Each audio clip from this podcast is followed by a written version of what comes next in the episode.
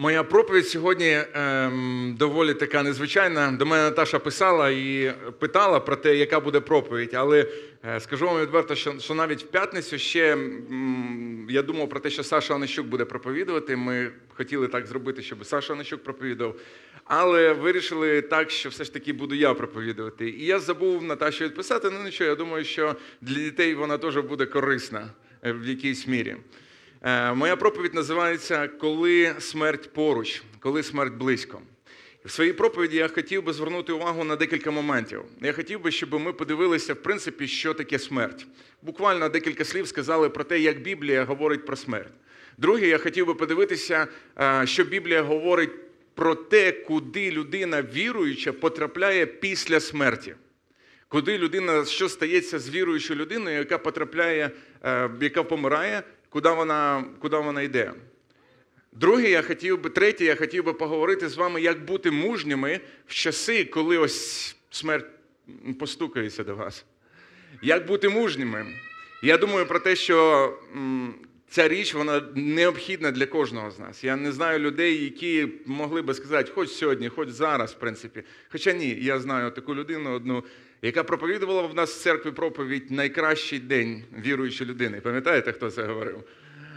Ваня, да. Тому ми з Ванею вчора говорили, я прослуховував його проповідь, щоб її не повторяти. Далі я хотів би ще б сказати, коли смерть приходить, коли смерть близько, е, і приходить вона не до вас, а до ваших близьких, як вам потрібно діяти? І ще б хотів би сказати декілька моментів саме про похорони. Я надіюсь, що я не буду проповідувати як минулий раз. е, 30 хвилин я сказав про те, що буду проповідувати. Проповідував трошки довше.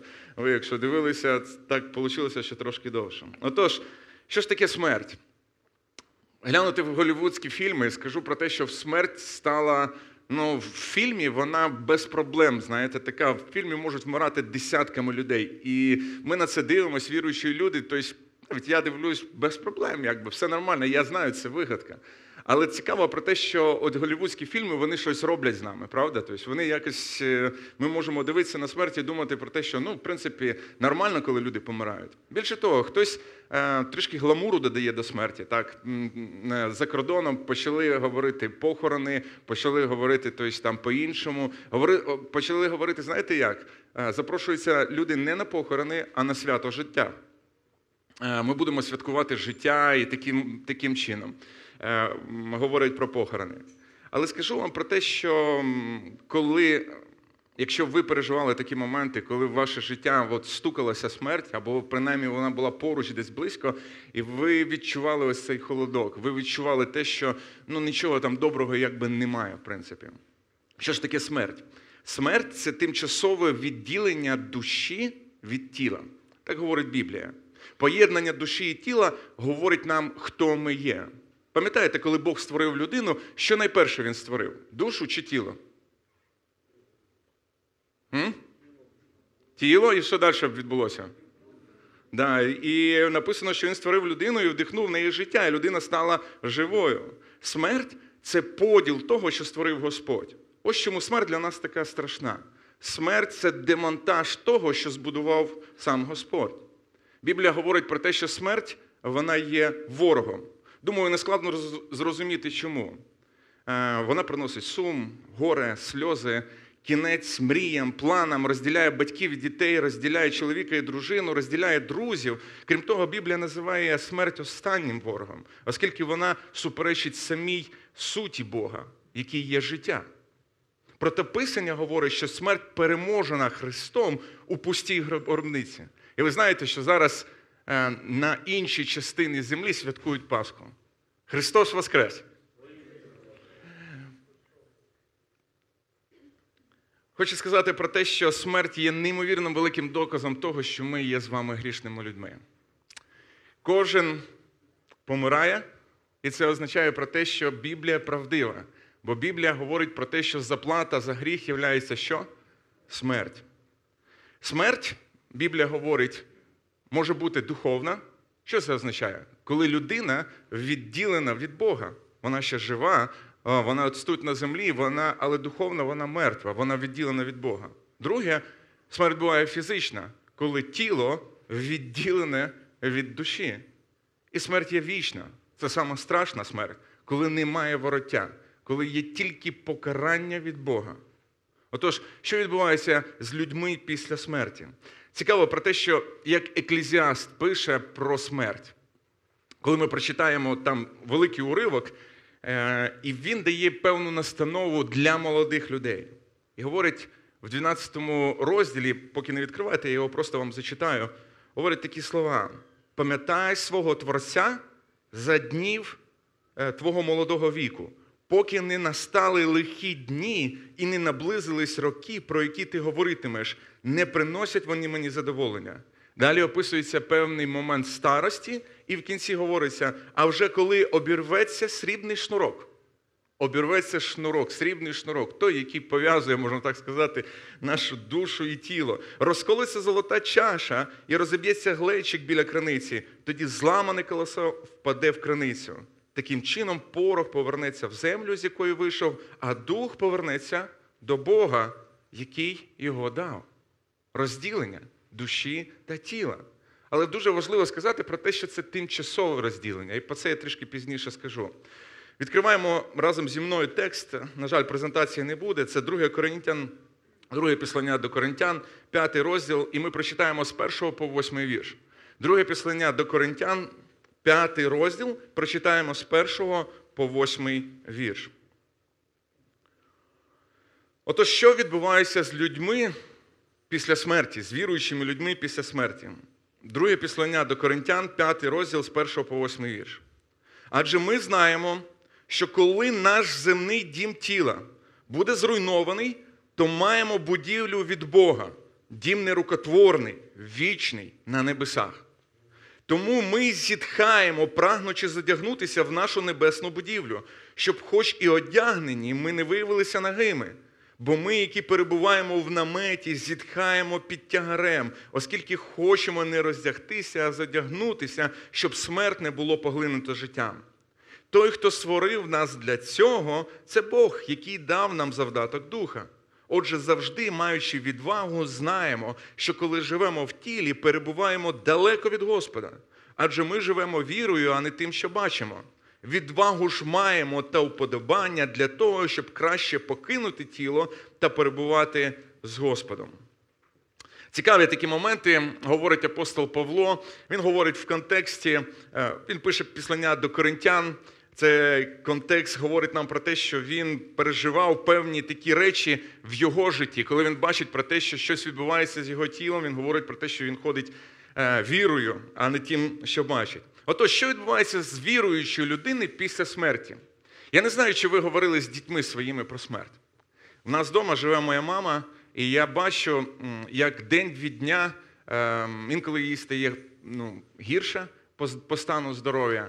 І ми з дітьми маємо велике благословіння говорити про старість. Знаєте, старість живе окремо від молодих людей сьогодні.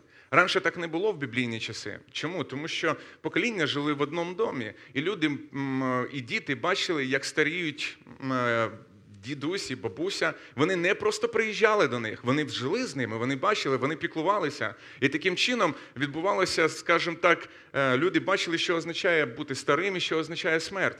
І часто я навіть пам'ятаю в своєму дитинстві, що я не любив ходити на похорони. Більше того, я просився, щоб мене на похорони не брали з собою батьки. І коли померла моя бабуся, для мене це було неймовірно, ем, неймовірний, знаєте, такий стрес, коли приїхати і побачити, що тіло ось там лежить, е, і чомусь бабуся не може піднятися. Я був ще доволі малим тоді, коли це відбулося.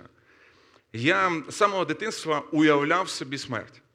Я навіть коли лягав е, в постіль малим, помню, я брав, е, пам'ятаю, це було літо. в мене була простинка така, якою я накривався. Я натягував цю простинь і так зажимав ногами для того, щоб уявити собі, як щось що там буде. Тобто, ну, якщо от в гробу буду лежати, вибачте за таке порівняння. А потім, знаєте, я начитався книжок, яких книжок про Гоголя, який що помер, і його поховали живим. І це був самий найбільший мій страх померти живим, щоб тебе, знаєте, поховали, і ти прокинувся от в тому місці, де ну, де все, нема вороття, і що що будеш робити? І цих легенд якось в той час, можливо, я їх збирав, ну дуже багато різних ходило.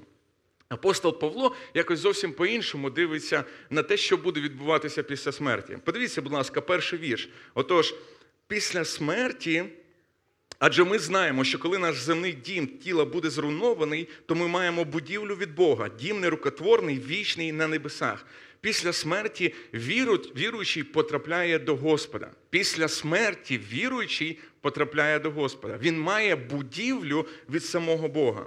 Павло був майстер наметів. Він знав усе, що можна було знати про намети. Він використовує аналогію тіла, схожого на намет, на палатку, в якому ми живемо. Намет це доволі неміцна споруда. Він каже: подумайте про це так. Ви живете своїм життям у тілі, і тоді одного разу мотузки ослабнуть, кілочки витягнуть і полотно згорнуть. Що тоді, що тоді буде відбуватися? Апостол в цьому тексті говорить, що коли він помре, він не буде безхатько. Він не буде, скажімо так, бомжом, вибачте, за таку аналогію. Він буде мати дім від самого Господа. Він говорить про дальнішу також перспективу. Він говорить про те, що він буде мати нове тіло Воскресіння, коли тіло помре це. Але в близькій такій перспективі, коли людина помирає, Бог дасть, він говорить мені через деякий час нове тіло, а коли людина помирає, він буде у самого Господа. Дім, до якого людина буде, віруюча людина переїжджає, коли помре, не є відразу тілом Воскресіння. Ми про це трішки пізніше поговоримо, яке стане для нас величезним даром Божим, коли Христос повернеться. Дім, до якого ви переїжджаєте, саме небо. Небо стане безпосереднім, свідомим і радісним переживанням кожного віруючого в момент смерті. Тіло Воскресіння буде моїм домом, коли Христос повернеться у силі та славі, але це моє довгострокове майбутнє. Павло каже: моє життя не закінчується, коли намет зруйновано. Коли я виходжу з цього намету, у мене є дім на небі. Смерть для християнина схожа на переїзд, якщо би можна було так сказати. Ви коли-небудь ходили в похід? Діти, скажіть, будь ласка, Матвій, ти ходив в похід коли-небудь? Ночував в наметі, в палаці? Не помниш. Хто з вас ходив в похід? Підніміть, будь ласка, руку. Хто з вас полюбляє ночувати в палаці? Підніміть руку, залиште руки, да? я хочу побачити. Дуже добре. Ви знаєте, е, мій останній похід був з Мирославом. Дякую. Ми ходили на Петрос, е, і була неймовірно класна атмосфера. Це просто неймовірно, знаєте, прокидатися, коли ти бачиш е, з виглядом на гори, коли ти засинаєш тисяча зірок навколо тебе, нікого немає. Ну, Мирослав тільки збоку, це ж не, не рахується вже. Ми добре е, проводимо час, ми п'ємо каву, ми розмовляємо, ми розмовляємо про Бога, ми багато говоримо. У нас є ще певна дорога, ми знаємо, що будемо це робити. Але якщо б я у Мирослава запитав, чи він би погодився е, жити постійно ось в такому наметі, мабуть, він сказав би ні. Ну, в принципі, і я би не погодився вжити у цьому наметі. Чому? Я знав про те, що я можу насолоджуватися життям в наметі тільки тому, що у мене вдома є добрий, е, є добра вечеря, мене чекає дружина, є гарячий душ, і мені буде так добре, коли я повернуся. І я готовий понести певні труднощі, які є у нас ось тут, на, які є в наметі. Ви знаєте, коли ми живемо отак ось в цьому тілі, коли з поглядом живемо про те, що в нас буде щось неймовірне, більше від Господа, то ми можемо переносити ось тут труднощі певні. Я знав, що вдома мене чекає, е, мене чекає е, е, вечеря, гарна вечеря, мене чекає дружина моя, і я хотів туди потрапити. Чому мені було добре в наметі? Але уявіть би, якби мені сказали про те, що тебе нема куди повертатися. Твоє життя тільки ось тут. Ну, це б для мене був би жах, відверто вам скажу. Пропали би краєвиди відразу, я б не звертав би увагу на тисячу зірок, які я би дивився. Для мене було би тяжко це переживати. В цьому наметі апостол Павло говорить про те, що ми стогнемо, тому що доводиться мати справу з гріхом, спокусами, хворобами, стражданнями, страхом. Це все йде пакетом з нашим життям, коли ми народжуємося. Але одного разу це все зникне. Ви приїдете з намету до будівлі від самого Господа. Ісус сказав про те, що Він йде підготувати нам місце. І коли людина віруюча помирає, це означає про те, що вона потрапляє до Господа. Ще одне, що хотів би сказати, після смерті віруючий свідомо буде насолоджуватися життям неба. Після смерті віруючий буде свідомо насолоджуватися життям неба. Чому використав слово свідомо? Біблія часто смерть називає засипанням. Наприклад, коли Лазар помер, Ісус сказав, наш друг Лазар заснув. І от є деякі конфесії, скажімо так, які припускають, що коли тіло вмирає, душа віруючого також лягає спати. В принципі, така сієста певна. Так що наступним свідомим моментом для них є повернення Христа у силі та славі. Тому до цього моменту, коли Христос не повернеться, е, тіло і душа вони будуть в принципі спати. Це ніколи не можна узгодити з Біблією. Коли Біблія говорить про засинання, можна сказати про те, що діло дійсно, воно не мов би на подушці лежить спить. Але душа вона свідома. Чому апостол Павло, коли говорить про переживання неба, він говорить цікаві слова. В шостому вірші в нашому тексті говоряться такі слова. Отже, завжди, маючи відвагу, знаємо, що коли живемо в тілі, перебуваємо далеко від Господа. І ще один вірш, восьмий вірш. Відвагу ж маємо та вподобання для того, щоб краще покинути тіло та перебувати з Господом. Апостол Павло говорить про те, що коли людина помре, мій попередній пункт, коли людина помре, вона потрапляє до самого Господа. А от що в, е, другому післанні, в післанні до Филипян, в першому розділі, 23 віршом, говоряться такі слова. Те і друге, він говорить про життя служіння і про смерть. Він говорить, те і друге вабить мене, маю бажання звільнитися і бути з Христом, бо це набагато краще. Апостол Павло не такий хлопець, який віддав би перевагу двохтисячрічному сну перед пригодами служіння Христу ось тут на землі в цьому світі. Його очікування полягало не в тому, що в момент смерті душа почне довгий сон, сієсту, а в тому, що в момент смерті він увійде безпосередньо до свідомої, він буде в свідомості до присутності Господа і Спасителя на небі. Це те, що він говорить як набагато краще. Я не думаю, що він говорить про те, що він на кінець буде спати як набагато краще. І коли говориться про те, що коли людина помирає, говориться і вона засинає, скоріш говориться про тіло, що дійсно воно буде спати до того моменту, коли Христос повернеться. Ваші улюблені, близькі, які заснули у Христі, які померли, мають багатший, глибший і радісніший, свідоміший досвід пізнання Господа. Тому що Павло говорить, коли я ось знаходжуся в тілі, я знаходжуся далеко від Господа. Коли людина потрапляє на небеса, це означає про те, що вона має безпосередній спогляд на Христа, вона пізнає Христа. Ніж коли-небудь вона могла мати який найкращий досвід ось тут на землі. Мене ніяк не втішає, коли мені говорять про те, що твій тато дивиться на тебе з небес. Мені абсолютно це ніяк, знаєте, тобто, ну, про що можна говорити? Мене найбільше буде втішати, коли мені близькі будуть говорити про те, що твій тато зараз на небесах дивиться на самого Господа. Завжди смерть віруючого описується як відпочинок від праці. Коли віруючий помирає, це означає про те, що там не буде ніякого ну, важкої праці, якщо б можна було так сказати. Хочу сказати такі слова, що жоден християнин, який коли-небудь помер, не пошкодував про це. Після смерті віруючі чекають Воскресіння. Це третій мій пункт, якщо би можна було сказати, в тому, про що, куди віруючий потрапляє після, після життя, після смерті. Після смерті віруючі чекають Воскресіння. Коли ми говорили про те, що смерть це тимчасове розділення душі і тіла, це означає те, що хоча б ваше тіло лежить у могилі, буде лежати у могилі протягом тисячі років, а душа вона буде з Богом. Біблія вчить про Воскресіння тіла. Ісус Воскрес, і ті, хто належать йому, будуть брати участь у Його Воскресінні, коли Христос повернеться у силі та слави. Бог одягне ваш дух тілом, яке більше не може відчувати болю, хвороби чи смерті. Смерть не закінчує єднання душі і тіла, вона призупиняє ось цей союз. Воскресіння є великою надією кожної віруючого, віруючого християнина. І це станеться, коли Ісус Христос знову прийде у силі та славі. Але до того дня, коли віруюча людина, як віруюча людина помирає, її душа відокремлюється від тіла незалежно від того, де вона похована, кремована, чи вона втопилася в морі. Вона йде до Господа. І вони чекають також, як і ми чекаємо, коли Христос повернеться. Хоча цілком щасливі душі на небі, все ж вони чекають того великого воз'єднання, коли у славі Воскресіння ми будемо, ми будемо прославляти Його. Це передбачає якийсь час. У теологів цей час називається проміжковий стан. Коли віруюча людина помирає, але Христос ще не повернувся. Тіло залишається на землі, дух іде до Господа, душа йде до Господа, мається на увазі, але вони також чекають, коли Христос повернеться. Це можна побачити з деяких місць, з об'явлення, де говориться про те, що душі вони не були за заспокоєні від того моменту, коли вони ось там, на тому, коли вони були з Господом. Вони чекають також, коли повернеться Христос.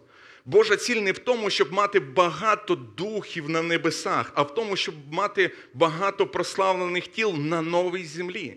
Ми не будемо безтілесними духами, ангелами, які сидять на хмаринках і грають на своїх улюблених інструментах. Бог має щось краще для нас, а саме дарувати нам досконале тіло і поєднати з душею, щоб ми могли жити на новій досконалій землі, яка буде поєднана з небом навіки. Отож, Декілька моментів. Коли ми подивимося в наш текст, ми можемо побачити про те, що Павло має певну відвагу, тому що і він говорить про те, що віруюча людина, коли потрапляє на небеса, вона перебуває з Господом, вона неймовірно там щаслива, і вони чекають там також Воскресіння, коли Христос повернеться. Це буде відбуватися, е, якщо і станеться так, що і ми з вами помремо коли Христос не повернеться. Але скажу вам про те, що коли я дивлюсь на апостола Павла, то апостол Павло очікує Воскресіння вже при його житті. В принципі, як і любе, навірно, покоління християн. Ми хочемо, він хотів би з'єднатися з Господом, коли Господь повертається і бути ось в цих прославлених тілах. Але він також говорить про цей момент смерті, тому що багато християн вже почало помирати. Е, і він вчить церкву, як потрібно відноситись до смерті. І в нашому тексті є декілька порад від апостола Павла, що робити, як бути відважним. Подивіться, він говорить в восьмому вірші: відвагу ж маємо та уподобання для того, щоб краще покинути тіло та перебувати з Богом. Він говорить про те, що він має відвагу. Отож, як бути готовим до смерті, коли смерть наближається? Перше. Е, хотів би звернути вашу увагу в тексті на декілька місць, які я вже читав сьогодні. Наприклад, шостий вірш. Він говорить такі слова: отже, завжди, маючи відвагу, знаємо. В першому вірші, в п'ятому розділі першому вірші. Адже ми знаємо, що коли наш земний дім тіла буде зруйнований, то маємо будівлю від Бога, дім нерукотворний, вічний на небесах. Мене зацепило, знаєте, коли я вивчаю цей ем, цей уривок священного писання мене зацепило слово знаємо. Ви говорили коли-небудь з невіруючою людиною, яка не вірить у Христа, яка не впевнена про, в принципі, про своє майбутнє після смерті, що вона говорить? Які слова вона використовує? Вона говорить, я знаю. Ні. Вона говорить, ну я надіюсь. Я вірю. Ну, скоріш за все, вона може використовувати такі слова. Тільки віруючі люди, християни, які знають писання, вони можуть використати слово знаємо. А знаєте, чому можуть використати слово знаємо? Тому що Бог сказав нам про те, що буде там відбуватися. Яким чином? Через своїх людей він записав про те, що буде відбуватися там з віруючими людьми після смерті. Ото що ми з вами маємо робити для того, щоб мати відвагу в часи, коли смерть буде поруч? Перше, дізнаватися, що Біблія говорить про ось той світ, що Біблія говорить про життя і про смерть, що Біблія говорить, як нам бути відважними, що Біблія говорить, як нам жити християнським життям ось тут, в нашому наметі. Ми маємо дізнаватися зі слова. І ви знаєте, що ми практикуємо звички. Звички це та річ, яка. Е, яка добра для нас, яка формує нас, яка формує і впливає на наш характер. І одна із звичок, яку ми зараз практикуємо, є Слово Боже, яке ми маємо з вами читати, яким ми маємо ввести практику нашого читання, щоб ми не просто прочитували його, а щоб ми дізнавалися, брали певну інформацію, щоб ми знали. Послухайте уважно. Якщо ви переживаєте ось певні тривоги, коли ви думаєте про смерть, навчіться з Біблії брати істини і довіряти їм.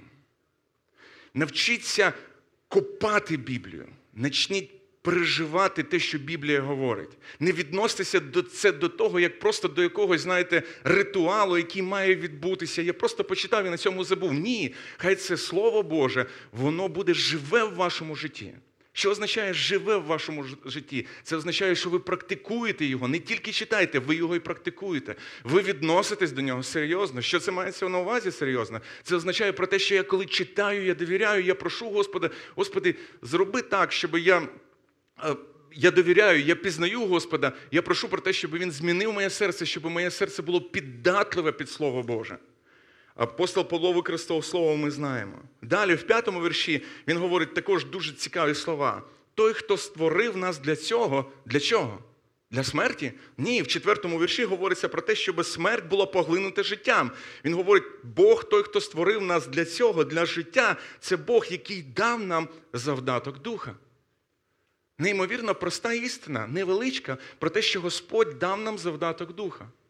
Коли віруюча людина потрапляє на небо, це означає, що по життю віруючу людину веде Дух Святий, він змінює її, він працює з нею, е, в ній працює також. Він дає дари, він хрестить в тіло Господнє. Але знаєте, що відбувається? Він не залишить вас і в момент смерті. Він проведе вас навіть цією тяжкою долиною смертної тіні. Він проведе вас. Бог говорить про те, що я вам дав завдаток. Це означає про те, що завдаток, не мов би обручальне кільце, яке хлопець дарує дівчині, і говорить про те, що е, тебе чекає, нас чекає велике майбутнє. Дівчина впевнена, коли є обручальне кільце, мається на увазі, мала би бути впевнена, незважаючи на те, що хлопці можуть по-іншому поступати, але би мала бути впевнена відносно того, що їй чекає неймовірно класне майбутнє от зі своїм любимим.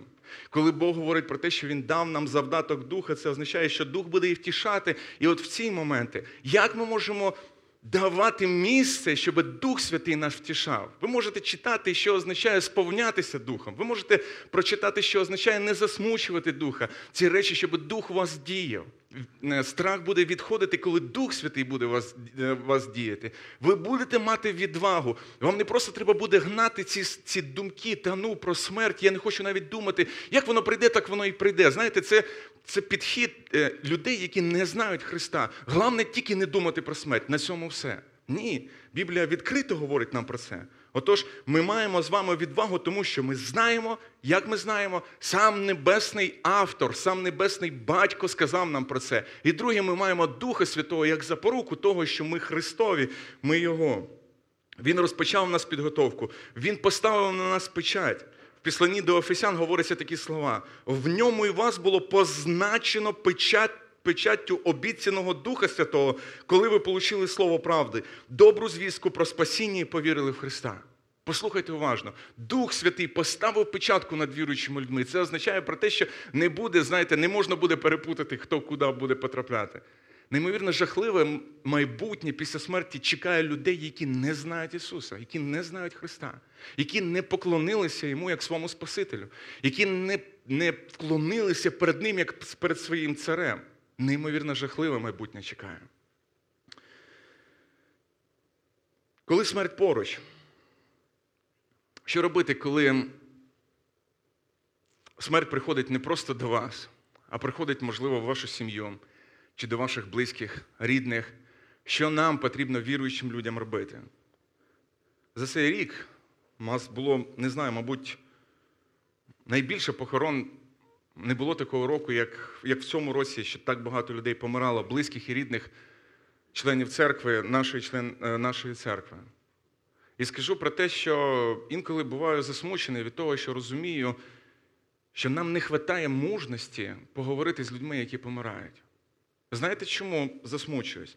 Тому що мені здається інколи, що люди, коли ми боїмося, боїмося засмутити людину, яка лежить уже на смертному одрі, і поговорити з нею про Євангелія, поговорити про вічність, таке відчуття, що ми не до кінця віримо в вічність.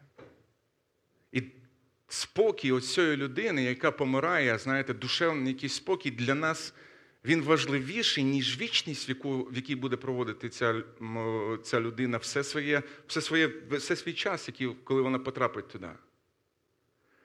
Послухайте, коли це один із, я знаю, що це один із найскладніших моментів для будь-якого християнина. Ви піклуєтесь про цю людину, я розумію, і не хочете завдати додаткового болю. Але подумайте про вічність. І хай це додасть вам сміливості говорити Євангелія для людей, які помирають. Це неймовірно важливо. Хочу дати декілька порад відносно того, як проповідувати ось цим людям. Перше, будьте правдивими.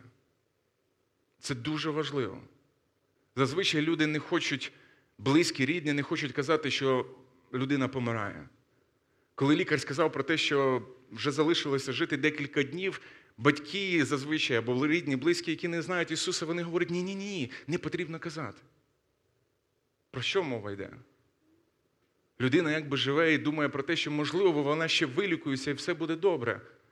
І вона не готується до вічності. Я пам'ятаю момент в моєму житті, коли мого товариша батькові поставили діагноз е, онкологію легень. І ми прийшли до нього для того, щоб благовістити.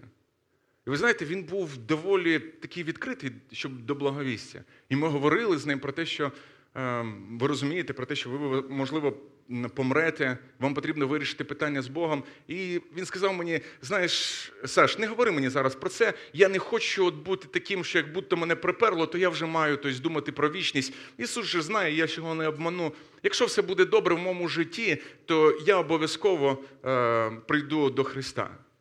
Він йде в лікарню, через тиждень йому говорять про те, що помилилися з діагнозом. Уявіть собі, така собі помилочка, певний напряг в його житті відбувся. І знаєте що? Як ви думаєте, він приходить? Ні, він не приходить.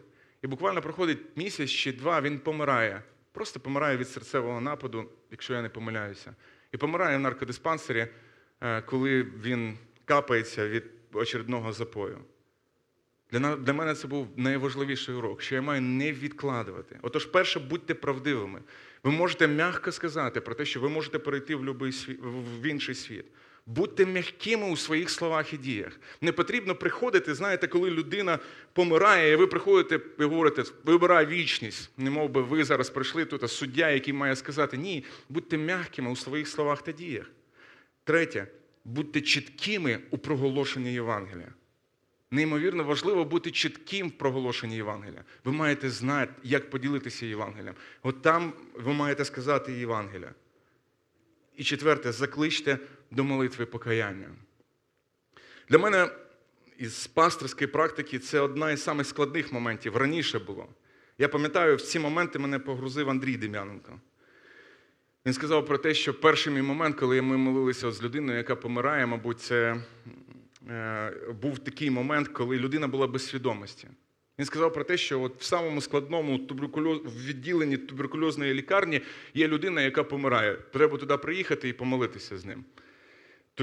Лікарня, туберкульозна лікарня, їхати молитися для мене неймовірно було тяжко. Ми приїхали туди в масках, цієї пандемії ще не було. Людина в жахливому стані, прив'язана до ліжка. І чи в свідомості, ну не в свідомості точно, але в такому відчутті, що вона переживає неймовірно тяжкі переживання і біль. Що робити в таких моментах? Я колись одного старшого пастора побачив про те, що він молився з такими людьми. І він говорив їм також Євангелія. І навіть він говорить: якщо можна використати любу хвилину, будь-який момент для того, щоб проголосити Євангелія і закликати до молитви, я маю це робити. Чому? Тому що я знаю, що буде після цього. І це набагато жахливіше. Ми молилися з цією людиною. Після цього було у мене ще декілька разів, так, коли я молився з людьми, які не були у свідомості. І я не знаю зараз, чи вони молилися зі мною. Я просив їх просто повторювати і говорив: якщо ти чуєш мене, повторюй за мною молитву, молитву покаяння. І я просив, я молився, залишаючи її якби паузи для того, щоб ця людина могла також молитися. І я надіюсь, знаєте, коли я потраплю в небо, я побачу цих людей. От мені хочеться вірити так. Я не впевнений в цьому. Не можу сказати про те, що це дійсно так буде, але я заспокоїв своє серце і совість свою в тому, що я використав любу останню хвилину навіть для того, щоб проголосити Євангелія. Якщо ви не знаєте, як конкретно поділитися Євангелієм, я хочу сказати декілька буквально слів. Це неймовірно просто, але і важливо. Перше, скажіть, прийдіть до цієї людини. Ви можете взяти за руку, якщо це доречно брати за руку таких людей, якщо ви в таких відносинах ем, знаходите близьких, візьміть за руку. Скажіть про те, що незабаром, можливо, ви вирушите в інший світ.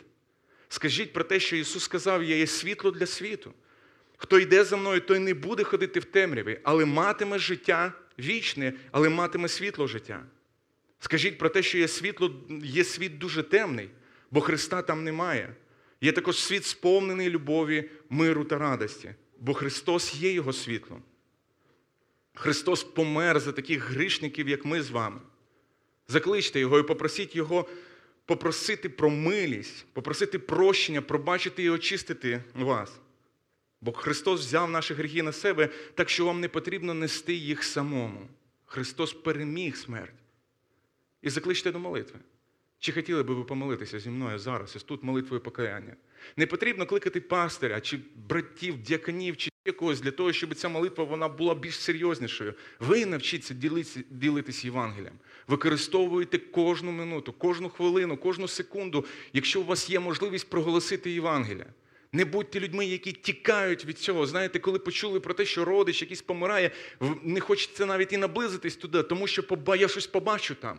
І для мене буде важко це переживати, для мене буде важко на це дивитися. Подумайте про душу, яка зараз іде, яка може предстати перед Господом, і там вже не буде вороття. Вона буде переживати неймовірно тяжкі страждання. Що ви можете сказати другові чи коханій людині, яка є християнином і наближається до смерті? Я пам'ятаю, ми сиділи вдома, у нас е, був класний вечір. Ми сиділи з сім'єю Ростамових у нас, ми сміялися, і до мене позвонили, сказали про те, що мій близький друг, якого я ще знав з того, з невіруючого світу, в нього онкологія, і в нього опухоль головного мозку.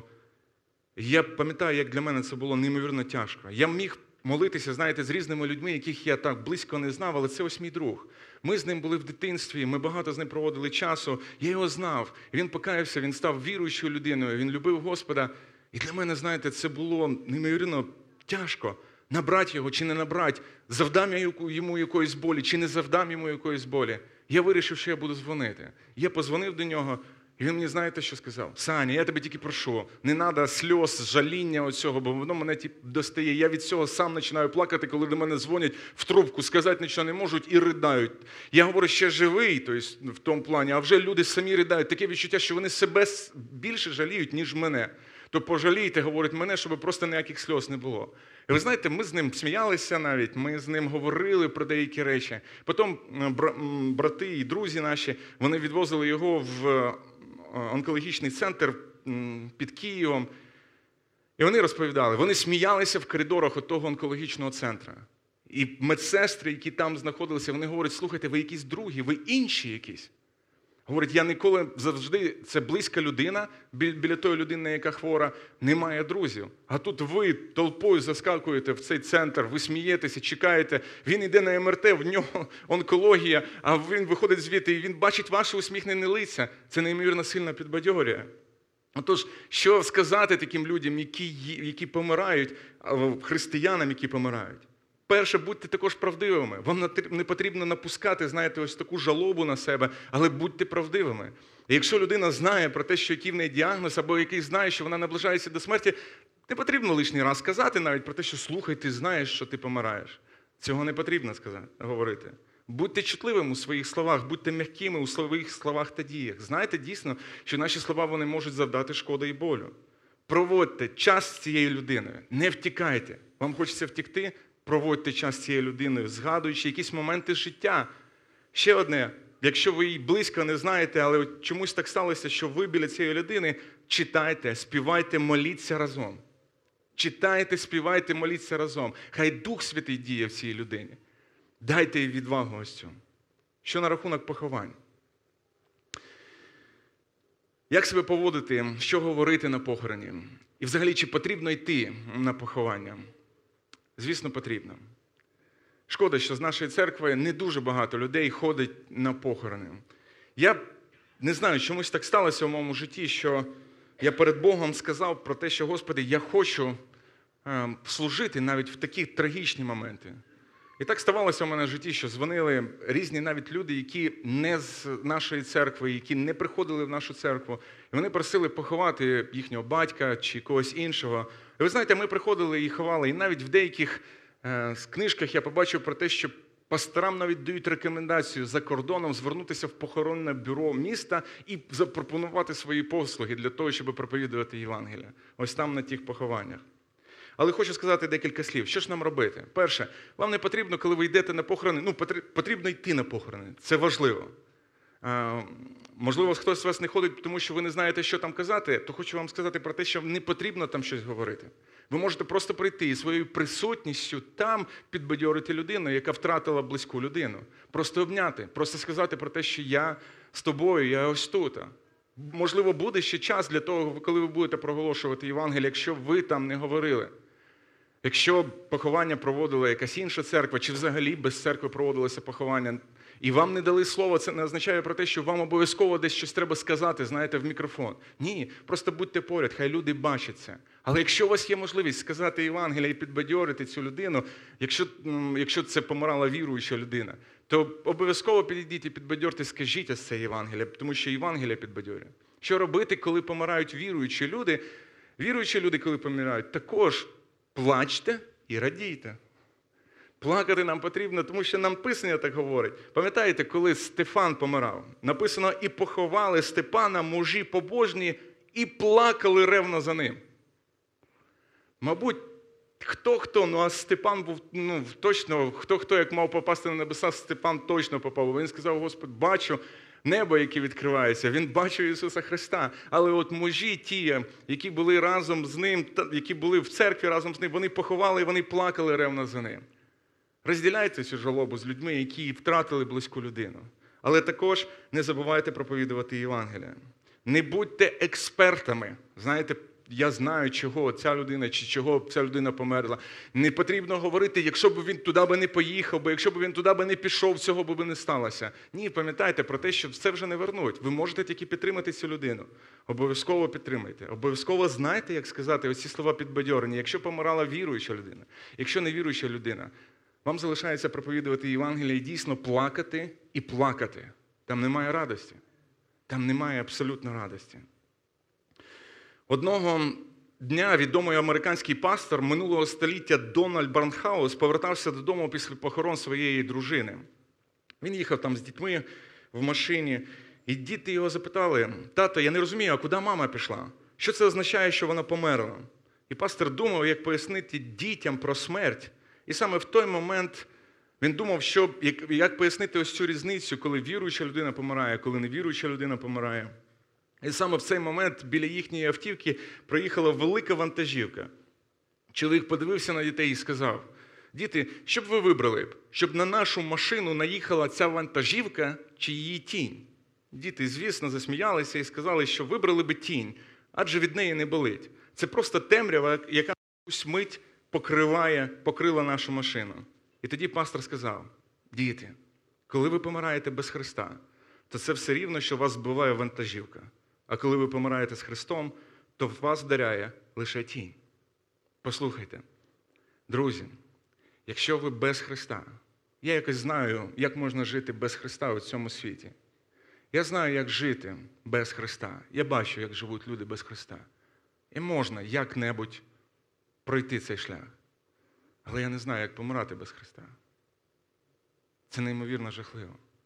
Біблія говорить про те, що за межами, от там, за цим переїздом, це теж переїзд. І невіруюча людина, яка не знає Христа, яка не вкорилася перед Ним, вона потрапляє в неймовірно жахливе місце.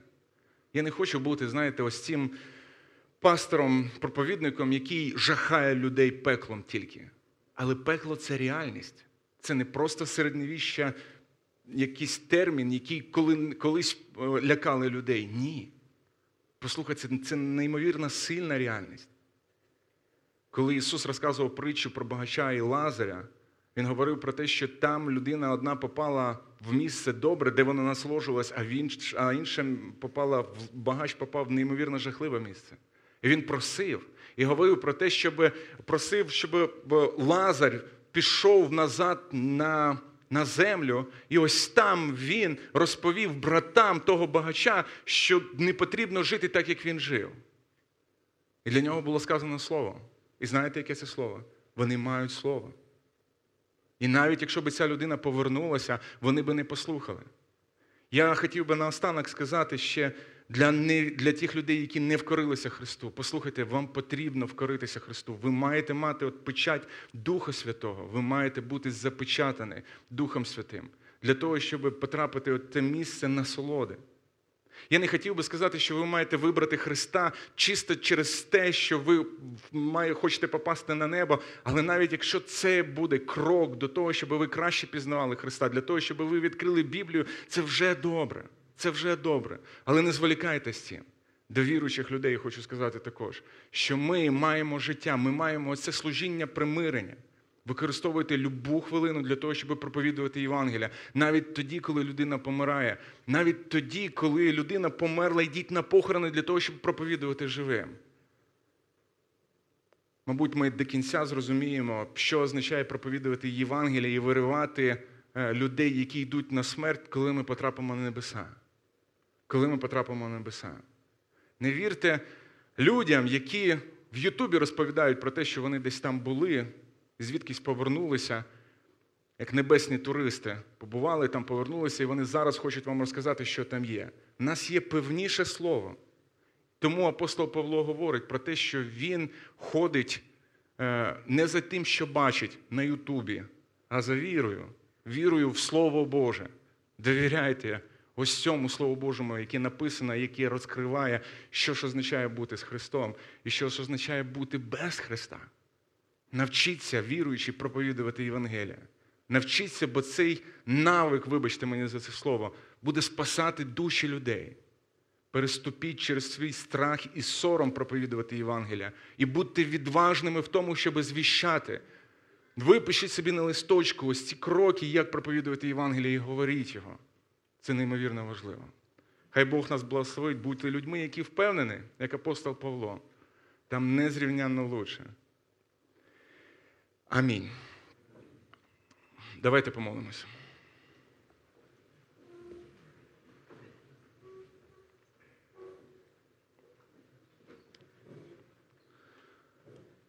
Дякую, Господи, за те, що Ти переміг смерть. Ти пішов на хрест, Господи.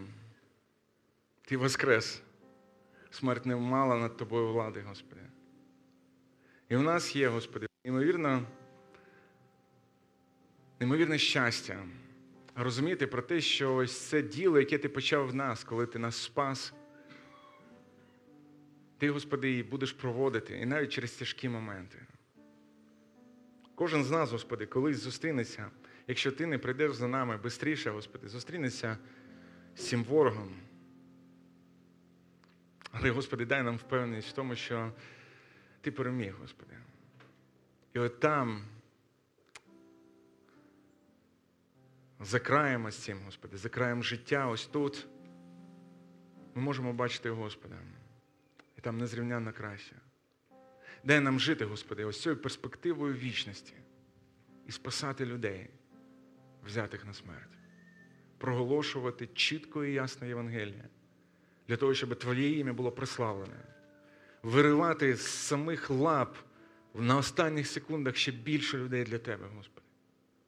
Підбадьор нас цьому, Господи. Зроби нас ось цими глашатаями істини Твоєї. А тих твоїх дітей, які переживають, страшаться, які переживають певну тривогу, депресію від цих моментів смерті, думки про смерть. Заспокой, Господи. Дай пам'ятати, що це лише тінь. Смертна, але тінь, яка не завдасть шкоди для віруючого, а просто переведе ще в кращий світ. Благослови нас, Господи, на це. Ім'я Ісуса Христа. Амінь.